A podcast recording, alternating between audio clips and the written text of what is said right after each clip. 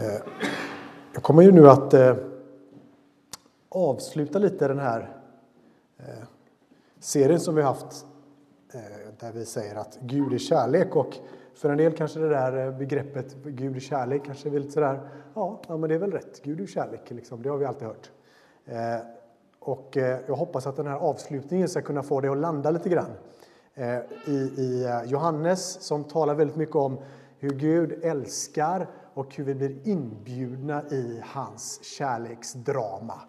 Eh, som Fadern älskar Sonen, så Sonen älskar Fadern. I det här eh, systemet där Gud är tre, de älskar varandra. I den kärleken blir vi inbjudna och får vara en del av. Så jag hoppas att du ska kunna landa gott i den här predikan och kommer avsluta lite grann idag med att ge en liten extra inbjudan. Ehm, så vi kommer ha som vanligt här nere efter nattvarden att vi har eh, förbön längst ner här.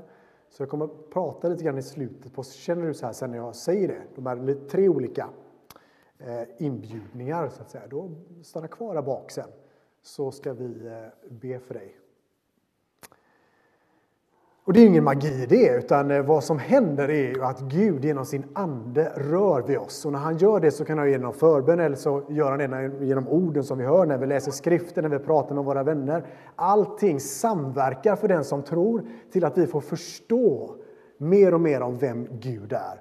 Och det är det som är eh, hemligheten med att vara en kristen, att vi på flera håll får, får del av eh, rikedomen som evangeliet ger oss. Så vi ska börja lite e-, enkelt här genom att eh, jag ska bara försöka förklara för er eh, lite vad Bibeln handlar om och eh, lite grann vad, varför vi pratar om kärlek på det här sättet som vi gör.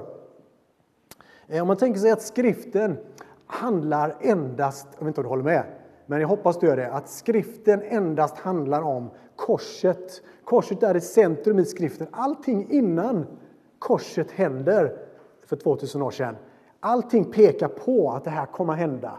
Eh, alla offer, alla eh, profetior, allting pekar på att det kommer att ske, att Gud kommer att sända sin son för att dö för våra synder.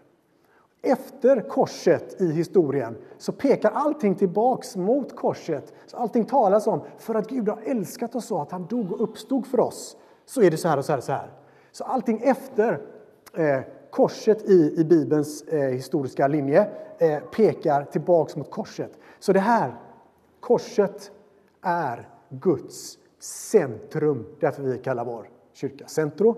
Och det är därför som allting i det kristnes liv handlar om vad som hände där. Och om du förstår och kan landa i att eh, korset är Guds kärlekshandling till dig så kommer helt plötsligt den här kristna läran, kristendom, kommer att bli eh, fattningsbar. Annars så är den inte det. Annars är det mest dårskap. Att varför skulle Gud komma ner till jorden för att dödas? Okej, okay, varför? Så det här är den stora frågan som eh, Bibeln, eh, inte bara det, men som, som den behandlar utifrån, jag tar lite så här allmänt först, hoppas det är okej okay med er, utifrån fyra stycken teman, stora teman som finns i Bibeln som beskrivs. Jag hoppas du är med på dem. Skapelse, fall, återlösning.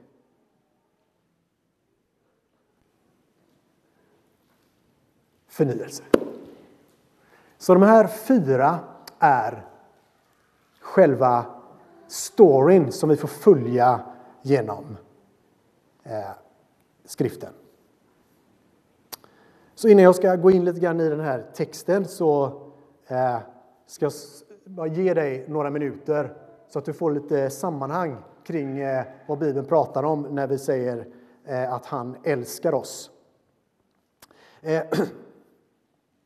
Gud har i skapelsen, nu tar vi de här fyra då, så börjar skapelsen. Gud har i skapelsen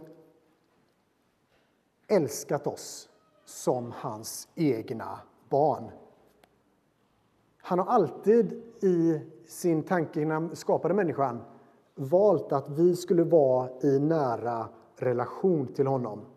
Så i berättelsen om skapelsen i Första Mosebok så ser vi hur människan lever i harmoni till Gud och till varandra. Så detta är vår ursprungsidé, så som Gud har skapat oss. Vi levde helt i harmoni i den här pappa barnrelationen som vi har med Gud.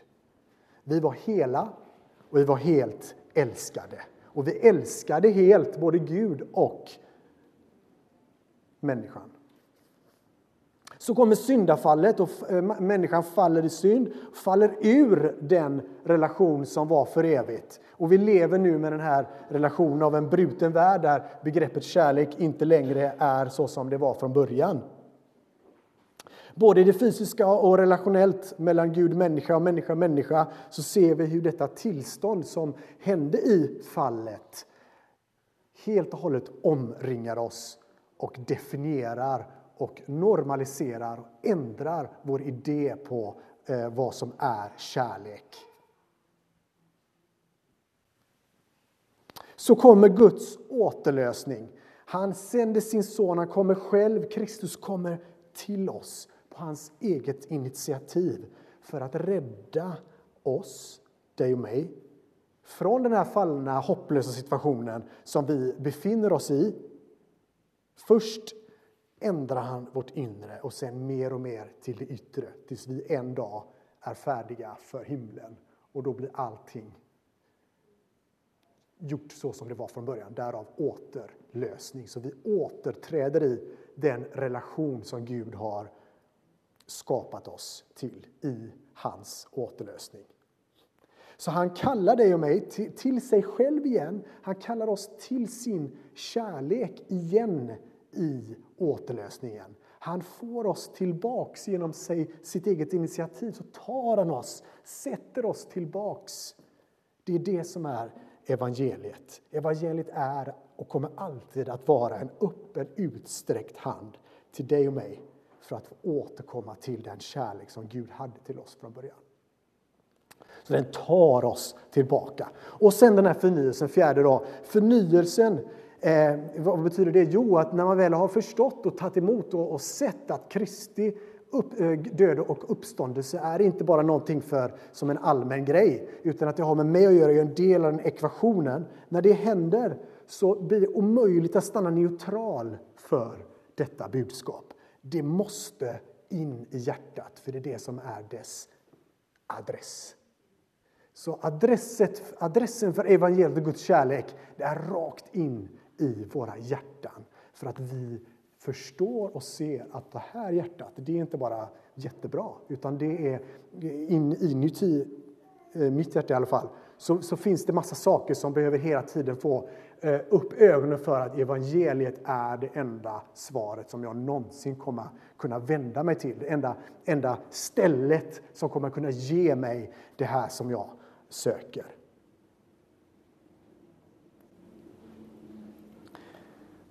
I förnyelsen så kommer vi förstå att det är omöjligt att leva utanför kärleken.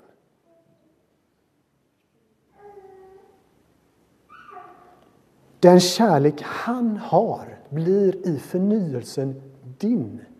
Den påverkar ditt hjärta så mycket så att det blir så mycket eh, påverkan där inne. Så att det kommer att bli någonting som även kommer ut till andra. Och det är det som eh, är ett förnyat liv, att vi inte bara behåller någonting själva. Och det är det som också kan definiera en, en typ av gudskärlek. Att det är en gudskärlek stannar inte utan behöver hela tiden komma till olika adresser. Så genom dig så är hans design med dig och hans mål med kärleken är att du ska få ett förvandlat hjärta men att ditt hjärta sen rör sig ut till dina medmänniskor så att du älskar dem lite med den kärleken som du har fått av Kristus själv.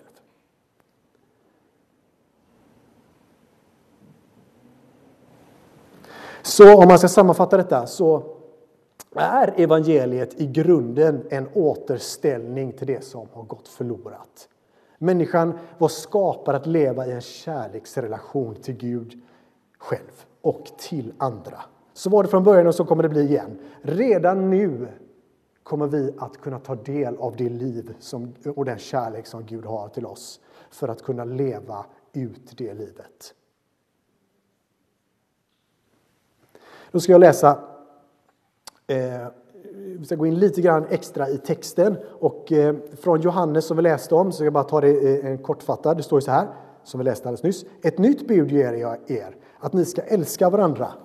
Så som jag har älskat er ska ni också älska varandra. Om ni har kärlek till varandra ska alla förstå att ni är mina lärjungar. Och det här säger Jesus i, en, en, i slutet av Johannes. Det är ett rätt långt slut, det är eh, många vers, eh, kapitel kvar, men han Eh, går ändå in redan nu ut liksom i landning i, i, eh, i berättelsen om vad som kommer att hända. Så detta är i, i kontexten av att han eh, samlar sina lärjungar. Eh, eh, Judas han förråder honom, sticker iväg. Men Jesus, för att han är Gud, kan ändå liksom vara med i huvudet. Man blir inte så förstörd av det som vi hade blivit. Eh, utan, utan talar till sina eh, nära lärjungar om vem han är, Eh, om vilken destination han ska eh, gå till, vad han kommer att göra. Han, han talar väldigt mycket om detta eh, under många kapitel, vilket är väldigt fascinerande. Och i både 13, 14 och 15 så har vi Guds, så är det som, som i, liksom i, i centrum i de här tre kapitlen så har vi Guds kärlek. Hur han beskriver hur vi får vara en del, som jag sa i början, av hans kärleksrelation. Det står bland annat så här i Johannes 14, alltså nästa kapitel efter det vi läste här precis.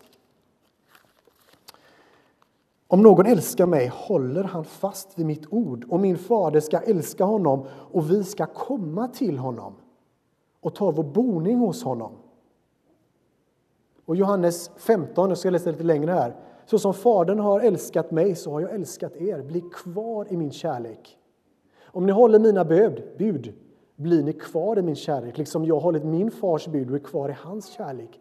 Detta har jag sagt er för att min glädje ska vara i er och att för er glädje och för att er glädje ska vara fullkomlig. Detta är mitt bud, att ni ska älska varandra så som jag älskat er. Ingen har större kärlek än den som ger sitt liv för sina vänner. Ni är mina vänner, för ni gör det jag befaller er. Jag kallar er inte längre tjänare, för tjänare vet inte vad hans herre gör. Jag kallar er vänner, för jag låter er veta allt som jag har hört om min far. Ni har inte utvalt mig, utan jag har utvalt er och bestämt er till att gå ut och bära frukt, en frukt som ska bestå. Då ska Fadern ge er vad ni än ber honom i mitt namn. Och detta befaller jag er att ni ska älska varandra. Vad är det för frukt? Gå ut och bär frukt. Ja, en av sigillet på en kristen är inte först och främst att vi som, är, som troende är de som lever ett mycket bättre moraliskt liv. Som håller liksom, ja, men allting som, som Bibeln säger i Gamla Testamentet och tio Guds bud. Och de, ja, men vi håller allting. Vi, vi, det som utskiljer oss är att vi är moraliskt och etiskt bättre, eller tror sig i alla fall vara bättre än andra. Om det definierar oss som kristna, då har vi börjat i fel ända. Jag säger inte att vi ska vara omoraliska och leva liksom hur som helst, hipp som happ.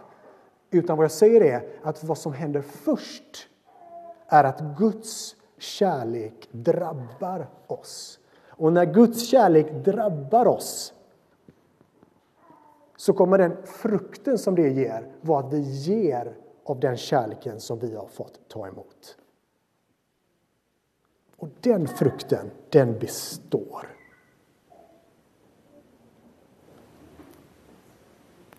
I första Johannes så, så fortsätter Johannes på temat kan man säga. Jag har tagit ut två verser, det går fort här. Ingen har någonsin sett Gud. Om vi älskar varandra förblir Gud i oss och hans kärlek har nått sitt mål i oss. Och hans kärlek har nått sitt mål i oss när vi älskar varandra. Och Johannes, första Johannes står det vidare vi älskar därför att han först har älskat oss. Vi predikar evangeliet om att Jesus är initiativtagaren och förändraren av kärlekens definition. Han gör om hela idén om vad kärlek är. Det är därför det är svårt att förstå korset. Hur ska korset vara en kärlekshandling? Det låter helt absurt. Och där i är hela linjen i Guds älskande som vi ser i skriften. Hur han från början älskat oss. När vi föll så har han fortfarande direkt sin plan eh, på G och sätter igång den. Och när han skickar sin son så är det för att återrätta, återställa, göra i ordning någonting som har gått förlorat för att vi har blivit kärlekslösa i detta fallet. I fallet som vi tyvärr alla är del av så har Gud genom sin son sänt honom för att vi återigen ska bli lösta till att kunna älska.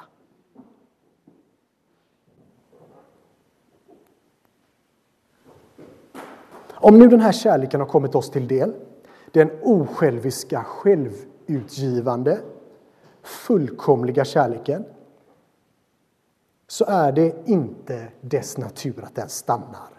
Utan kärleken den förändrar och rör upp, den står aldrig still, den rör sig hela tiden. Det är därför det talas om att anden är som, en, eh, som, ett, som ett vatten. Den, den kommer in i, i det torra och sen så, så rör den sig lite grann. Man vet inte riktigt var den tar vägen. Det är som vinden. Den åker lite hit och lite dit. Vi vet inte riktigt var han tar vägen. Det går inte riktigt att stoppa alltså. Och så är det med Guds kärlek, att när den kommer till oss så går den inte riktigt att stoppa.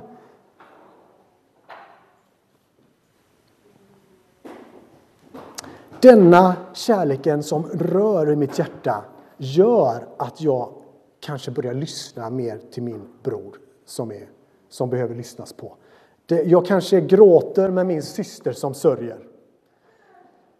Jag kanske skrattar med den som är glad. Jag lever mitt liv som, ett, som att det skulle vara på, på, liv och död. Det här handlar om att mina relationer blir inte bara relationer som jag har, utan det, det blir relationer som är genom Guds ögon sedda.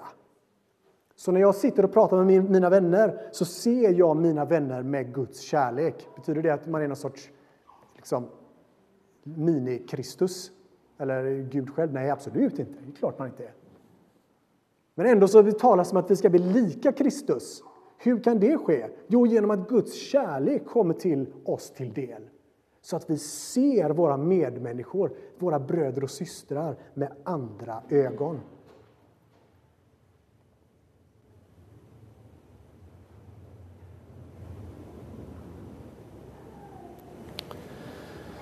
Har vi inte detta Känner du som jag att det här känns som att okej, okay, den kärleken eh, som att älska människor på det sättet, det känner jag att jag är en liten bit ifrån kanske. Kanske känna så. Jag, jag, jag kan uppleva det rätt ofta. Man bara känner sig lite hård och bara ja, men, eh, bryr sig inte om. Eh, bryr sig inte om att bry sig. Man bryr sig inte om att ta den här extra tiden. Om det är så att, att man blir så att okej, okay, det här är ett liv som inte riktigt jag kan leva upp till, så är ju du i gott eh, sällskap. I alla fall med mig och jag hoppas med de flesta kan erkänna att vi når inte upp till den här standarden som Gud han säger vad han älskar som jag gör. Eh, precis som att det vore lätt. Och det är inte det som är poängen, att det är lätt. Utan det är, det är jobbigt, det är kämpigt, men det är rätt. Så även om det inte är lätt så är det fortfarande rätt.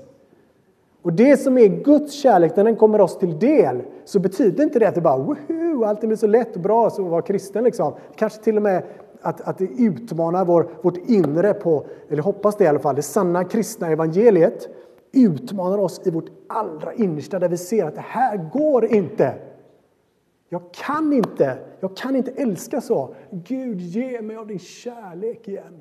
För det här går inte.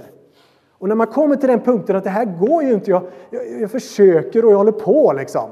När du kommer till den punkten att det, här, det, här, men det här går inte mer, utan bara, nej, men jag, jag, jag ger upp det här. Då ger du upp det i närheten av Kristus. Du ger inte upp det och springer iväg någonstans. Utan du ger upp det i Kristus. Då ger du upp den här strävan, nej men jag klarar inte detta, det här går inte. Det här kommer aldrig gå vägen, jag kan inte älska så som du gör, det går inte, det är omöjligt. Förstår du skillnaden på var du ger upp någonstans? Så ger du upp ditt, ger du upp ditt liv, kom till Gud och säger jag ger upp det, det går inte. Då tror jag att vi är på en plats som är god att vara på. Men spring inte iväg någon annanstans. Jag ger upp det här, jag eh, satsar på jag vet vad det kan vara, något annat. Den här rörelsen kan vara väldigt jobbig. Men det är vad vi är ämnade till som kristna. Att hela tiden komma med våra liv till Kristus och lägga ner dem där för att förstå att det finns inget annat sätt. Det finns ingen annan väg. Det kan vara jättejobbigt, men det är det som du har designat i återupplösning. Därför funkar inte ett kristet liv utan att hela tiden återvända till Kristus. Att längta efter att få lyssna på evangeliet.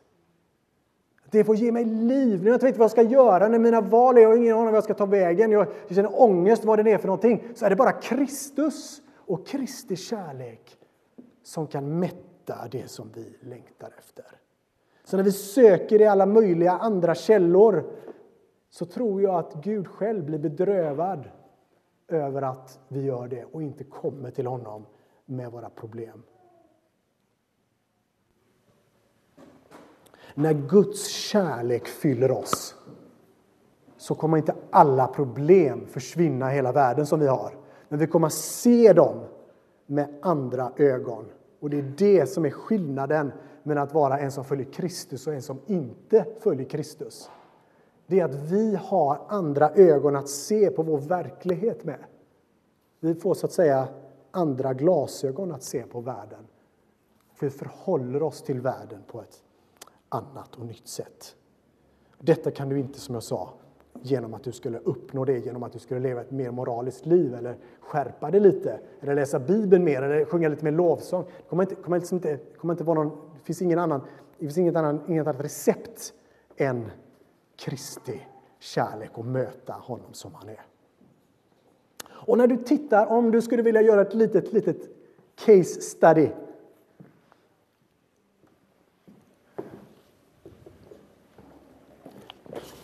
Så titta hur Jesus möter människor i Bibeln.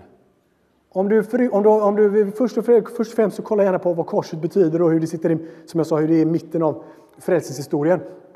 Om du ska kolla på något mer, du kan göra massa mer än det här, men om, nästa grej som jag skulle uppmuntra dig att titta på, läs hur i evangelierna Jesus möter människor. Hur Gud själv gör när han möter dem. Det är så fascinerande och så underbar läsning. Om du kan se hur, hur han möter varenda en på, på, på den personens villkor. Han möter farisén på, på hans villkor. Han möter eh, synderskan som, som är prostituerad på hennes nivå.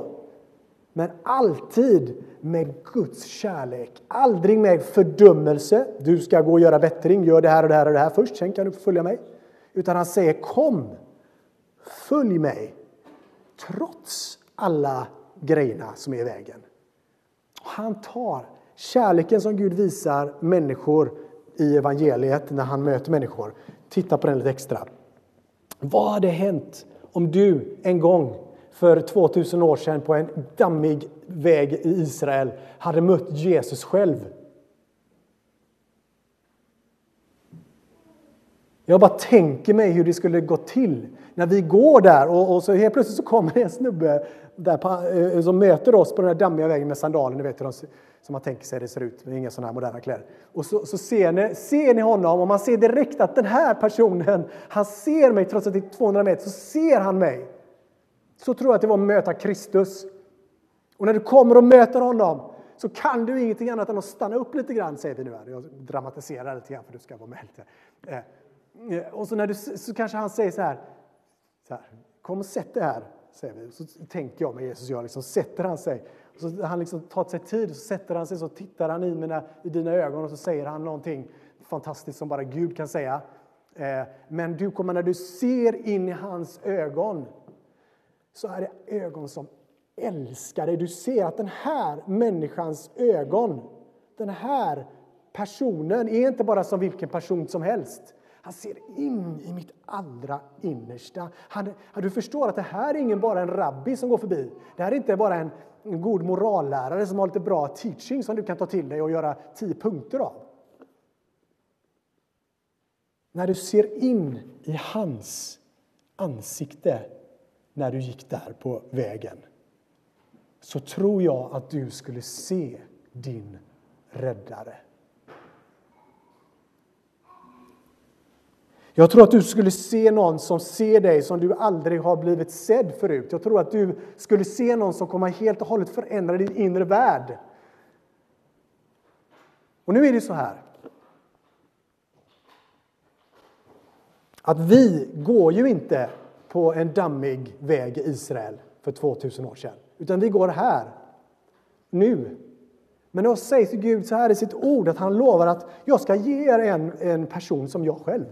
Det är min ande som jag ska ge er. Eh, så ni ska inte känna er ensamma. Så på samma sätt som eh, Gud mötte den här personen som vi fiktivt, eh, jag pratade om precis här. På samma sätt så möter Gud oss på samma sätt idag.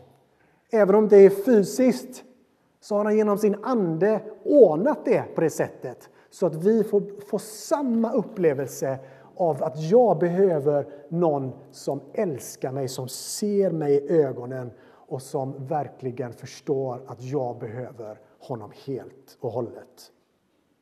Som säger att jag är högt älskad. Han kanske skulle viska i ditt öra när du satt där och kanske likadant nu. Gud, jag är Gud. Jag fanns före allt. Och mitt uppdrag är att bli offrad eller vad? För att du skulle få liv igen. För att du återigen skulle kunna få barnastatus för evigt.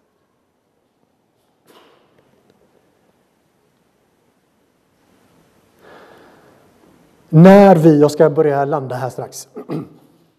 När vi älskar så som Gud älskar oss så är kyrkan och det kristna livet, det är liksom färdigt. Det finns ingenting mer du behöver liksom tänka att du ska åstadkomma än att du ska älska. Så när du älskar, om du tar emot Kristi kärlek och förstår det här som jag har pratat om idag. Du mediterar på det, du ber kanske över det här eller vad du gör. Eh, när det får liv i dig så ser vi att kyrkan och församlingen kommer till liv. Då ser vi att det kristna livet fungerar. Då ser vi att när vi älskar varandra så kommer alla andra runt omkring bara, men vad är det, vad är det här för nissar? De är ju helt, nissar, ursäkta, de är helt annorlunda än de andra. Men varför då? Är det det att ja, men de är så annorlunda för de har en så mycket högre moral? Ja, men du vet, de röker inte, de dricker inte så mycket. Eller de dricker lite kanske, men de dricker inte så mycket. Och de gör det och det och det, eller de gör inte det. Liksom. Inget av det önskar jag skulle definiera vad som är att vara en kristen, utan först skulle det definiera oss att vi älskar varandra. Vi älskar varandra med den kärleken som vi har fått uppleva från Gud själv. Den självutgivande, uppoffrande, rena kärleken utan baktankar eller dolda motiv. Det är själva sigillet på att vara en Jesu efterföljare. Kommer det annat också? Kommer det ett, ett, ett, annat liv som kanske får konsekvenser? Ja, det tror jag. Men det startar i denna kärlek.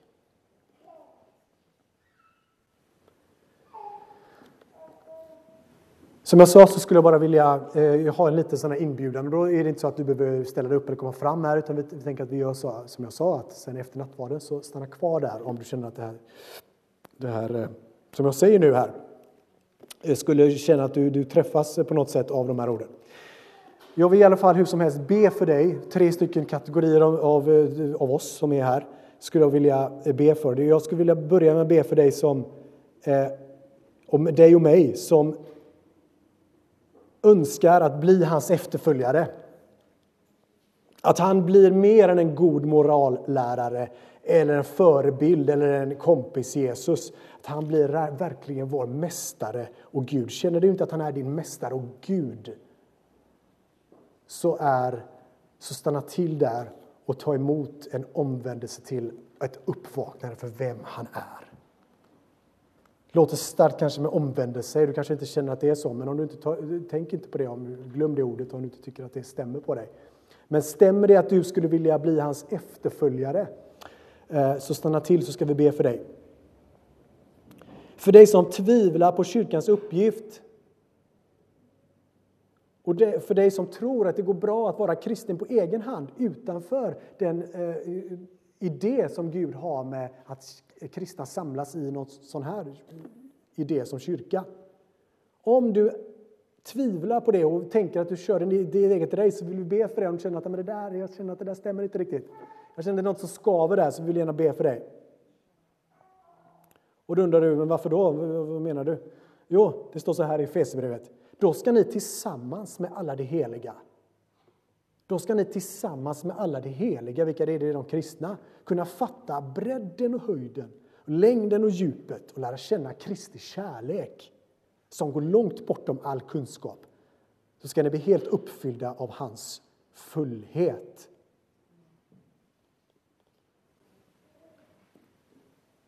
Jag bara läser en mening till här för det är så bra. Han som kan göra långt mycket mer än allt vi ber om eller tänker oss genom den kraft som verkar i oss. Hans är äran i kyrkan, i församlingen och i Kristus Jesus genom alla generationer, evigheternas evighet. Amen, säger Paulus i Efesierbrevet. Så om du undrar lite grann om det finns, om det finns någon biblisk grund för det att vi ska vara liksom, att vi ska hänga ihop i kyrkan? Ja, det gör det. Det kan du se här och på många andra ställen.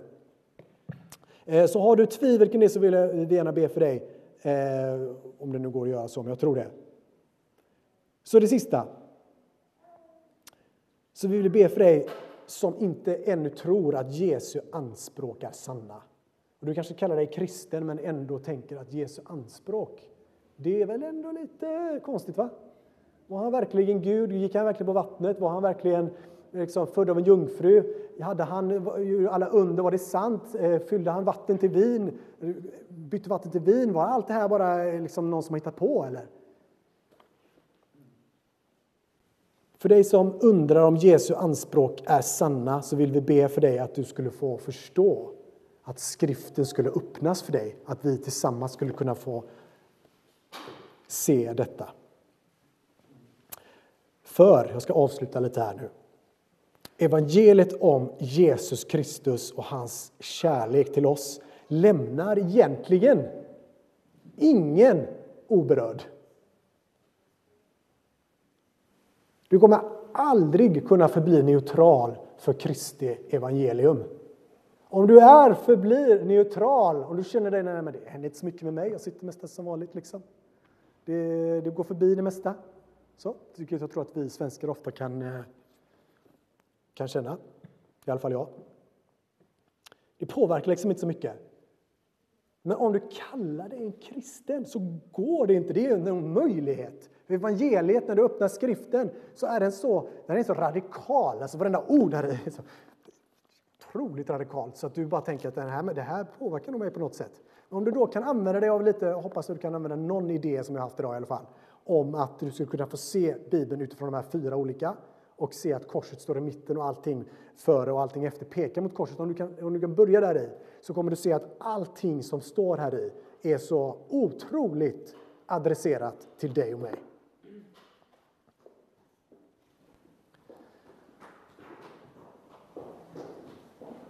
Jesus säger så här, på den sista dagen, nu ska jag avsluta med att säga de här två, två bibelverserna.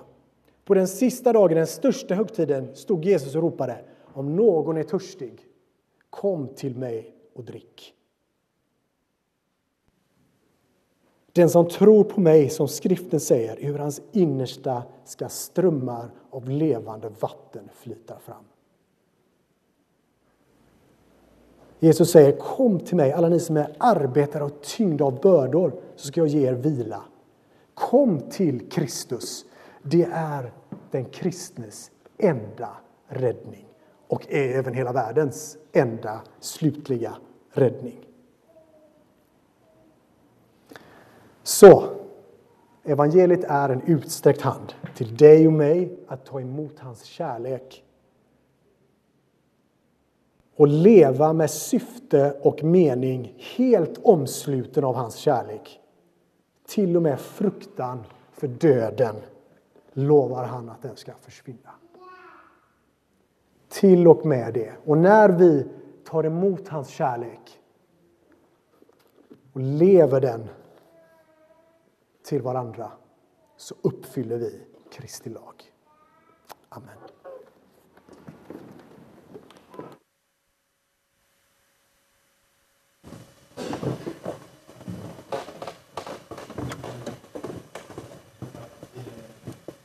Tack för eh, de orden. Eh, vi gör så att vi ställer oss upp.